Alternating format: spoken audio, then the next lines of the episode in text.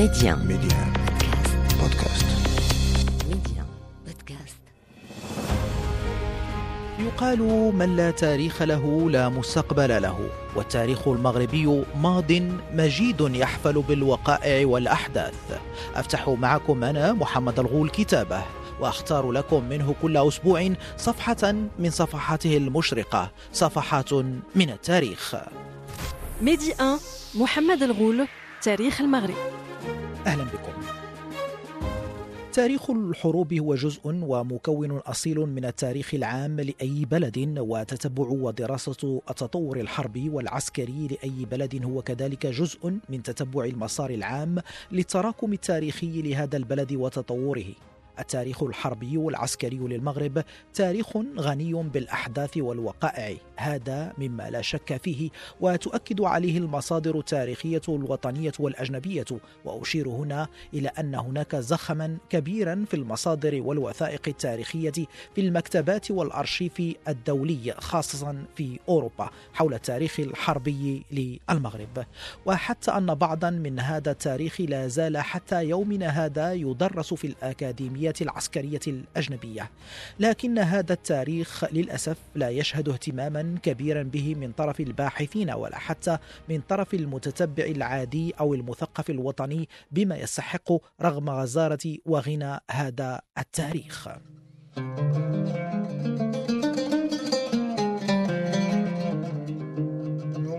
سبق لنا في أعداد أخرى من تاريخ المغرب وأن تحدثنا عن هذا الجانب من التاريخ المغربي عبر مثال معركة وادي المخازن أو بتسمياتها المتعددة معركة الملوك الثلاثة معركة القصر الكبير أو غيرها من التسميات التي نالتها هذه المعركة عبر التاريخ الإنساني.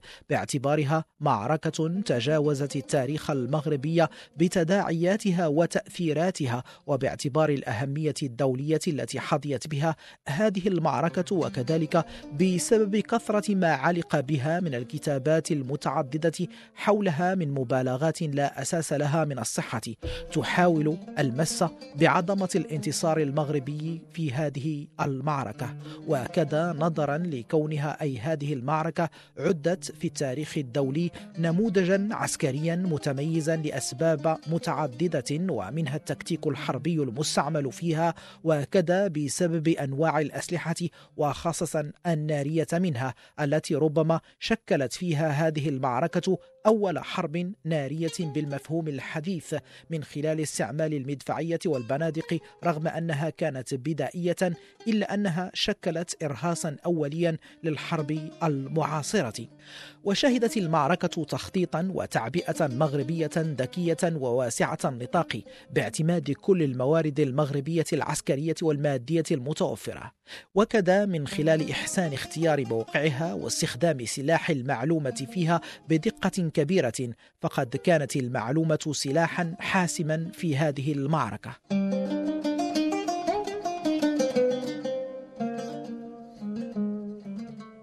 الباحث في التاريخ الأستاذ محمد لمودن كتب في بحث بعنوان معركة وادي المخازن بالقصر الكبير معركة المصير.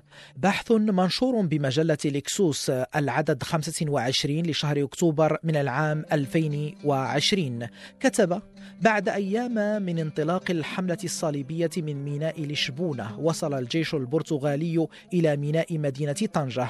ثم شرع بشن الغارات على السواحل فأعلم أهلها السلطان أبو مروان وكان بمراكش. وشكوا إليه كلب العدو عليهم وعلى أموالهم وبيوتهم فاستشاط السلطان غضبا وقرر أن يراسل طاغية البرتغال برسالة يستفزه بها حتى يجره إلى فخ ينهي به غروره.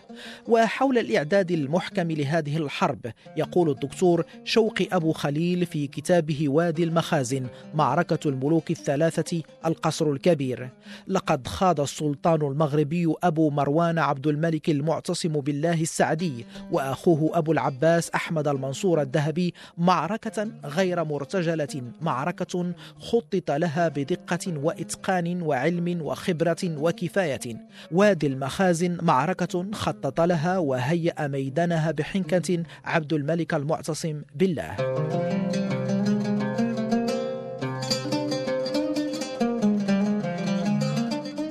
وحول هذا الإعداد المحكم والمخطط له لهذه الحرب ذات الأبعاد الدولية معركة وادي المخازن. وعندما نقول ذات الأبعاد الدولية يمكن أن نشير إلى أن الجيش البرتغالي تضمن ضمن عناصره الآلاف من الألمان والإسبان والإيطاليين والفرنسيين وحتى السويسريين. نتعرف أكثر على الاستراتيجية والتكتيك المغربي الحربي في هذه المعركة مع ضيفنا الأستاذ نور الدين حجيرة المتخصص في الاستراتيجية العسكرية أستاذ التاريخ بجامعة سيدي محمد بن عبد الله. أستاذ نور الدين مرحبا بك مرة أخرى على أمواج إذاعة ميديا وفي عدد جديد من أعداد تاريخ المغرب. مرحبا الأستاذ فاضل سيدي محمد ومرحبا بالمستمعين الكرام.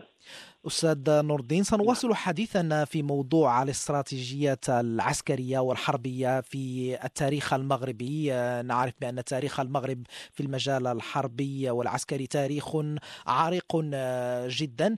النموذج سيكون من خلال معركة واد المخازن. أستاذ نور الدين أنت متخصص في الاستراتيجيات العسكرية ودرست الاستراتيجيات العسكرية التي اعتمدها الجيش المغربي في معركة واد المخازن. سبق لنا وتحدثنا بشكل مقتضب ربما عن هذه الاستراتيجية التي كانت ربما جديدة في مجال الحروب وفي التاريخ الإنساني الاستراتيجية التي اعتمدها الجيش المغربي في هذه المعركة. سبق وتحدث لنا بأن كان هناك ربما لأول مرة استعمال سلاح الفرسان مع المدفعية مع المشاة. يعني كانت هناك استراتيجية حربية جديدة اعتمدها الجيش المغربي. كيف يمكن أن أن أن نبدأ حديثنا عن هذه الاستراتيجية؟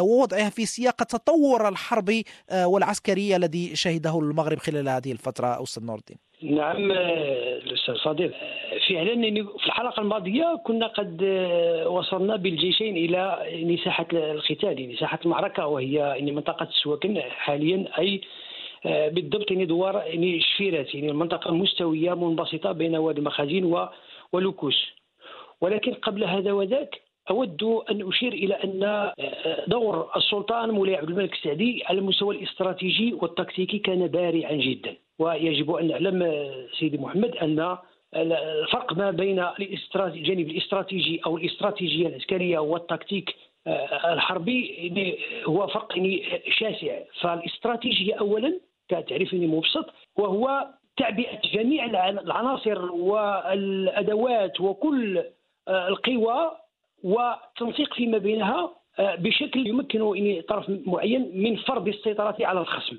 أي تعبئة كل ما يمكن أن يفيد في الحرب من أجل فرض السيطرة والغلبة على الخصم. أما التكتيك فهو مرتبط بميدان القتال أي على مستوى المناورات مناورات المناورات الحربية في ساحات المعركة وتدبير المعركة منذ بدايتها إلى نهايتها. هنا نتحدث عن التكتيك الحربي. فالسلطان مولاي عبد الملك السعدي كان بارعا جدا من الناحية الاستراتيجية. يمكن أن نقول بأنه قد حرك كل الأدوات من إرسال كما قلنا في الحلقة الماضية من إرسال هذه المفارز لاستيقاء المعلومات لانفورماسيون يعني حول الخصم إلى التعبئه لا بوتونسياليتي ديال الجيش يعني الجيش الذي اعتمده بالدرجة الأولى هو الفرسان واعتماد التضاريس الطبيعية والمنطقة التي يمكن أن يوظف فيها هذه القوة التي يرتكز عليها وهي فرسان وقلنا أنه تمكن من استدراج الخصم إلى منطقة منبسطة لأن الخيول لا يمكن أن تحارب في في الجبال أو تحاصر يعني في, في, في, في السياج يعني في الحصارات. فهنا نتحدث عن الجانب الاستراتيجي أما من عندما وصل وصل الجيشان إلى ساحة المعركة نتحدث عن بداية الجانب التكتيكي أو العمل على المستوى التكتيكي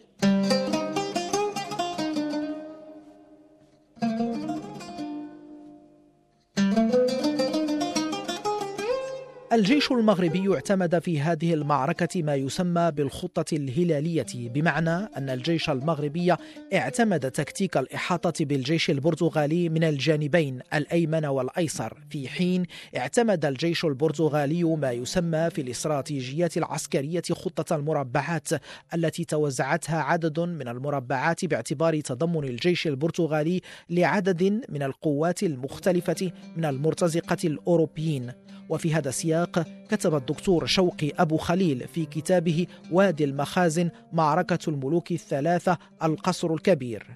وفي اليوم التالي وكان رابع أغسطس غشت للعام 1578 قسم ملك البرتغال جيشه إلى أربعة كراديسة وعين للقائد دون دويرت دي مينسيس وكان القائد الأعلى للقوات قيادة المقدمة وكان على الميسرة الدوق ديفيرو الابن البكر لدوق بريكسني مع أربعة فياصلة. وقد قام السلطان عبد الملك بالترتيب نفسه مع عسكره فكان أن قد أعد كل شيء هكذا في الفريقين كليهما وكان الملكان كلاهما قد جعل أنفسهما موضع المخاطرة بها فيما عسى أن يقع من أحداث وقد تجرد للقتال فوجه الملك المولى عبد الملك أولا هجوما عنيفا على فرسان البرتغال المقاتلة ولكنهم دافعوا عن أنفسهم بشجاعة وانتهوا أخيرا إلى اضطرار رجال المولى عبد الملك إلى التأخر بعد فقدان كثير منهم. ولكن المولى ملوك مع هذا لم يهن ابدا وقذف برجاله ثانية في أحسن ترتيب لخوض المعركة من جديد هاجما بعنف وشدة على فرسان ملك البرتغال فجعلهم ينهزمون إلى قلب الميدان. ثم إن فرسان البرتغال وهم غير قادرين على جمع شتاتهم مرة أخرى في نظام أحسن هجموا على المسلمين الهجوم العنيف نفسه حيث أنهم قتلوا عددا عظيما منهم فأعاد هؤلاء الكرة على فرسان البرتغال ولم يهنوا وأكرهوهم على الاختلاط بمشاتهم. ثم هجم الفرسان البرتغال على المغاربة من جديد ولكن كانوا قد قتل أحسن رجالهم من قبل ولم يكن لهم غوث جديد ليسدوا به خلتهم. ولهذا فقد فروا عن زملائهم مرتاعين هلعين ضاربين في بلاد غريبة عليهم فما استطاعوا أن يفعلوا أحسن من هذا الفرار الاستقرار مطلقا وظل أولئك المغاربة على ثباتهم في مراكزهم كاسرين قوى أعدائهم مبددين نظام الفرسان البرتغالي مشتتين شملهم فلم ينجو من ذلك إلا نحو ثمانين أو مئة رجل على الأكثر. استطاعوا الفرار والنجاة بأنفسهم إلى الأسطول وقتل في جميع رجال المعركة ثلاثة آلاف ألماني وسبعمائة طلياني وألفان من الإسباني. كان بينهم دون ألونسو ألونسو دي غلورار فارس قرطبة وللمزيد حول ذلك يقول الأستاذ نور الدين حجيرة. إذا كنا قد وصلنا إلى ساحة المعركة. يمكن أن نقف هنا وقفة آه، تأملية في الخطة التي آه، انتهجها أو اتبعها آه، السلطان مولاي عبد الملك السعدي وكذلك أيضا البرتغاليون. فالسلطان مولاي عبد الملك السعدي اعتمد خطة ما يعرف في حينه بالخطة الهلالية. وتعتمد التطويق بالجناحين أي tactique d'enveloppement ولا زال معمول بها حاليا ووجدنا على أن هذه الخطة التي سلكها مولاي عبد الملك السعدي وتركت صيتا آنذاك قد اعتمدت في بعض الأكاديميات العسكرية في أوروبا الشرقية لمدة طويلة. فهذين مفخرا للتاريخ المغربي ونحن لا نعلم بهذا الأمر آه، بتاتا. الخطة الهلالية اعتمدها السلطان مولى عبد الملك بدقة أي وضع المدفعية على شكل هلال في المقدمة ووضع الفرسان على الجنبات الخط الهجوم ثم خط الاحتياط. لقد تخلينا يعني في هذه المعركة عن الطرق التقليدية الميمنة والميسرة والمقدمة والساقة إلى ذلك. فالآن نتحدث عن خط الهجوم وخط الاحتياط. وكان ذكيا عبد الملك السعدي في هذا الأمر. المدفعية في الأمام على شكل هلال والخيلاء على الجنبات والمشاة وراء المدفعية. لاحظ. لماذا؟ لأن الخيلاء العدو اللدود للخيلاء آنذاك في هذه الفترة في ظهور المدفعية هي المدفعية. الخيلاء العدو اللدود في ساحة المعركة لجيش الفرسان وهو المدفعية. وعندما نعود إلى ميكافيلي مثلا الذي كتب عن الحروب في متأخر السادس عشر في كتابه الأمير أو في كتاب المطارحات أو في فن الحرب مجموعة من الكتابات يقول على أن العدو اللدود للخيلاء هي المدفعية. ولهذا السلطان مولاي عبد الملك السعدي كان ذكيا جدا في وهذا هو السبب في نجاحه في استخدام ثلاثة أسلحة فرسان الخيلاء والمشاة وضع الخيلاء على الجنبات لكي لا تتعرض أو تواجه ضربات مدفعية الخصم التي هي في الأمام انفاس في المقابل. ولهذا وضعها على الجنبات لكي تمكن من تطويق ثانيا لاستغلال الميدان الذي هو سهل منبسط وسرعة وقد أوصى بسرعة تحرك الفرسان والتطويق عبر الجناحين. اذا هذه تسمى آه، الخطة الهلالية وقد طبقها بهذا الوقت لا يسع للتفصيل فيها أكثر. الجانب الآخر البرتغاليون استعملوا خطة ما يعرف في في في القرن السادس عشر بنظام الخطوة الواسعة، نظام الخطوة الواسعه هي مربع مربع محاط من الجانبين بالعربات التي كان قد نقلوا فيها آه، الزاد و, و يعني في حملتهم. وال logistique الجانب اللوجستيكي وفي القلب قلنا من غير محاربين آه، واللوجيستيك والبارود إلى غير ذلك. وهذه هذه الخطة تسمى نظام الخطوة الواسعة. تمكن من ثلاث أشياء. اولا التنقل والحركة. ثانيا إطلاق النار يعني الهجوم أو يعني آه، محاربة الخصم. ثم الدفاع فهي خطة هجومية دفاعية. ولكن تتحرك بشكل بطيء جدا. ولهذا عندما غادر يعني الواد مع التاسعة صباحا لم تنطلق المعركة إلى منتصف النهار. تقول النصوص عندما كانت الشمس يعني متسامية معهم تقريبا. فهذه الخطة ولكن أيضا من من من من, من, من سلبياتها من سلبيات هذه الخطة البرتغالية التي تسمى بنظام الخطوة الواسعة من سلبياتها أنها كالصخرة. إذا انفصل منها جزء ووقع هناك يعني ثغرة تتفتت هذه الصخرة وكأن يعني الصخرة التي يقع فيها الشرخ وتتفتت. وهذا ما وقع هذا ما وقع. لماذا؟ لأن عندما انطلقت المعركة بقذافات من المدفعيه لكي لأن مولاي عبد المكسدي حاول أن يحقق مسألة المباغتة. فضرب القلب إلى غير ذلك هنا انطلق الجناح. الجناح الأيمن البرتغالي بقيادة بورغون إنه هو هما من الألمان وقاموا بالهجوم. بمحض إرادتهم بدون تنسيق من القائد لأن القائد لم يسعفه الحظ لكي يتحكم في المعركة يعني اللي هو دون سيباستيان كان في عمره أو في سنه 24 سنة. فانطلق الألمان عبر بمفردهم وبالتالي تركوا مكانهم فارغا. وفعلا يعني انكسر الجناح الأيسر المغربي بقيادة محمد زرقون. انكسر ورجع إلى الوراء حتى يعني كاد أن يفر. وهنا نقول على ان عبد المكسدي. لماذا وضع خط الاحتياط. عندما لماذا وضع خط الاحتياط أو فرق الاحتياط ديال الفرسان في لماذا؟ لأن في الأخير سيكون هؤلاء فرق الفرسان الذين هم في الاحتياط هم الذين سوف يردون يعني الفارين من من المعركة. ويذكر يعني أبو المحاسن يوسف في مرآة المحاسن وهو كان حاضرا في الجناح الأيسر المغربي يذكر بهذه يتحدث عن هذه الطريقة. لأن الشوط الأول من المعركة كنا يعني قريبين من الهزيمة. يقول أحد اليهود من فاس الذين كان حاضرا كان من الحاضرين في هذه المعركة في رسالة إلى أخيه بفاس يقول له وصدقني أننا كنا قريبا من الهزيمة لولا أن الله شاء أو قدر شيئا آخر. في رسالته. فهذا فيما يتعلق بالخطط الحربية.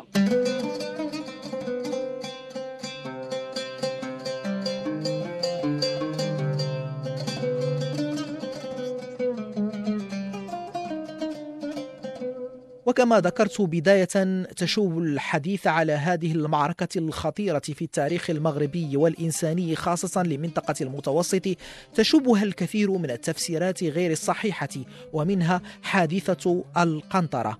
حيث قام الجيش المغربي ليلة المعركة بهدم القنطرة على وادي المخازن ويقال في كثير من الأبحاث أن ذلك كان ضمن الخطة العسكرية المغربية لمنع البرتغاليين من الهرب والانسحاب وألا أمامهم غير مياه الوادي لكن الحقيقة أن هناك تفسيرا آخر نتعرف عليه مع ضيفنا الأستاذ نور الدين حجيرة أستاذ التاريخ المتخصص في الاستراتيجيات العسكرية بجامعة سيدي محمد بن عبد الله بفاس. تبقى مسألة أخرى لأن صراحة لأن هذا الأمر يتطلب مني المزيد من من الوقت والتفصيل لأن فيه جوانب متعددة. تبقى مسألة أخرى نتحدث عنها في جانب المناورات. مسألة يعني آه، المعركة. وفعلا سيدي محمد يعني ما بقي في ذهننا من من مما درسناه بطريقة جافة إن شئنا أو بطريقة سطحية إن شئنا عن معركة المخازن. هو الشيء القليل وشيء ربما مغلوط. مخلوطين من الناحية التاريخية أو من الناحية العلمية. بقي في ذهن الأكثر من المغاربة الذين درسوا التاريخ المغربي في السنوات الأولى من المستويات الدراسية وهو تحطيم القنطرة وما شابه ذلك من الأمور وكذا ولكن من ناحية عندما عمقت إلى البحث والتحليل حول التحليل العسكري حول هذه المعركة وجدت على أن القنطرة ليس لها أي دور من الناحية التكتيكية لماذا؟ لأن تبعد عن ساحة المعركة بأكثر من ست كيلومترات وبالتالي حتى أن الذين فروا من ساحة المعركة بعد انهزامهم من البرتغاليين رجعوا مباشرة عبر الخلف وكان وغرقوا في النهر أي أنه أن وادي المخازن كان قريب عند ملتقى ملتقاهم مع لوكوس وكان هناك الطمي وكون يعني الوادي تقريبا الوادي تقريبا مليء بالماء فغرقوا ومن بين من غرق هناك يعني محمد المتوكل المعروف بالمسلوخ ومجموعة من من البرتغاليين فالمعركة لماذا لماذا حطمت القنطرة؟ لماذا حطمت القنطرة؟ هذا سؤال نجد على أن السلطان مولاي عبد الملك السعدي كان ذكيا فالقبائل المتطوعة التي عزلها عبر آه، أقصى اليمين وطلبها بأن لا تتدخل في المعركة إلا بعد آه، يعني انطلاق القتال. حتى لا تفسد له خطة بمعنى ان لو كان كانت له خطة مدروسة ومضبوطة علميا. هذه القبائل كانت من قبائل الخلط وكانت تابعه لعامل المنطقة وهو عبد الكريم بن تودة. ومن هو عبد الكريم بن تودة؟ كان هو الصهر محمد المتوكل الذي يحارب إلى جانب البرتغاليين. فالسلطان بن عبد الملك السعدي كان يعني يرتاب أو يعني كان يعني كان متخوفا منه. متخوفا من أن هذه القبائل تفر إلى الطرف الآخر. لأن كان لها ولاء لمحمد المتوكل وكذا ولهذا في ليلة الثالث من غشت أي اللي قبل المعركة أرسل 3000 من هؤلاء المتطوعة رفقة مولاي أحمد قائد الجيش اليمين اللي هو يعني بجانبهم أرسلهم إلى القنطرة لكي يحطموا القنطرة.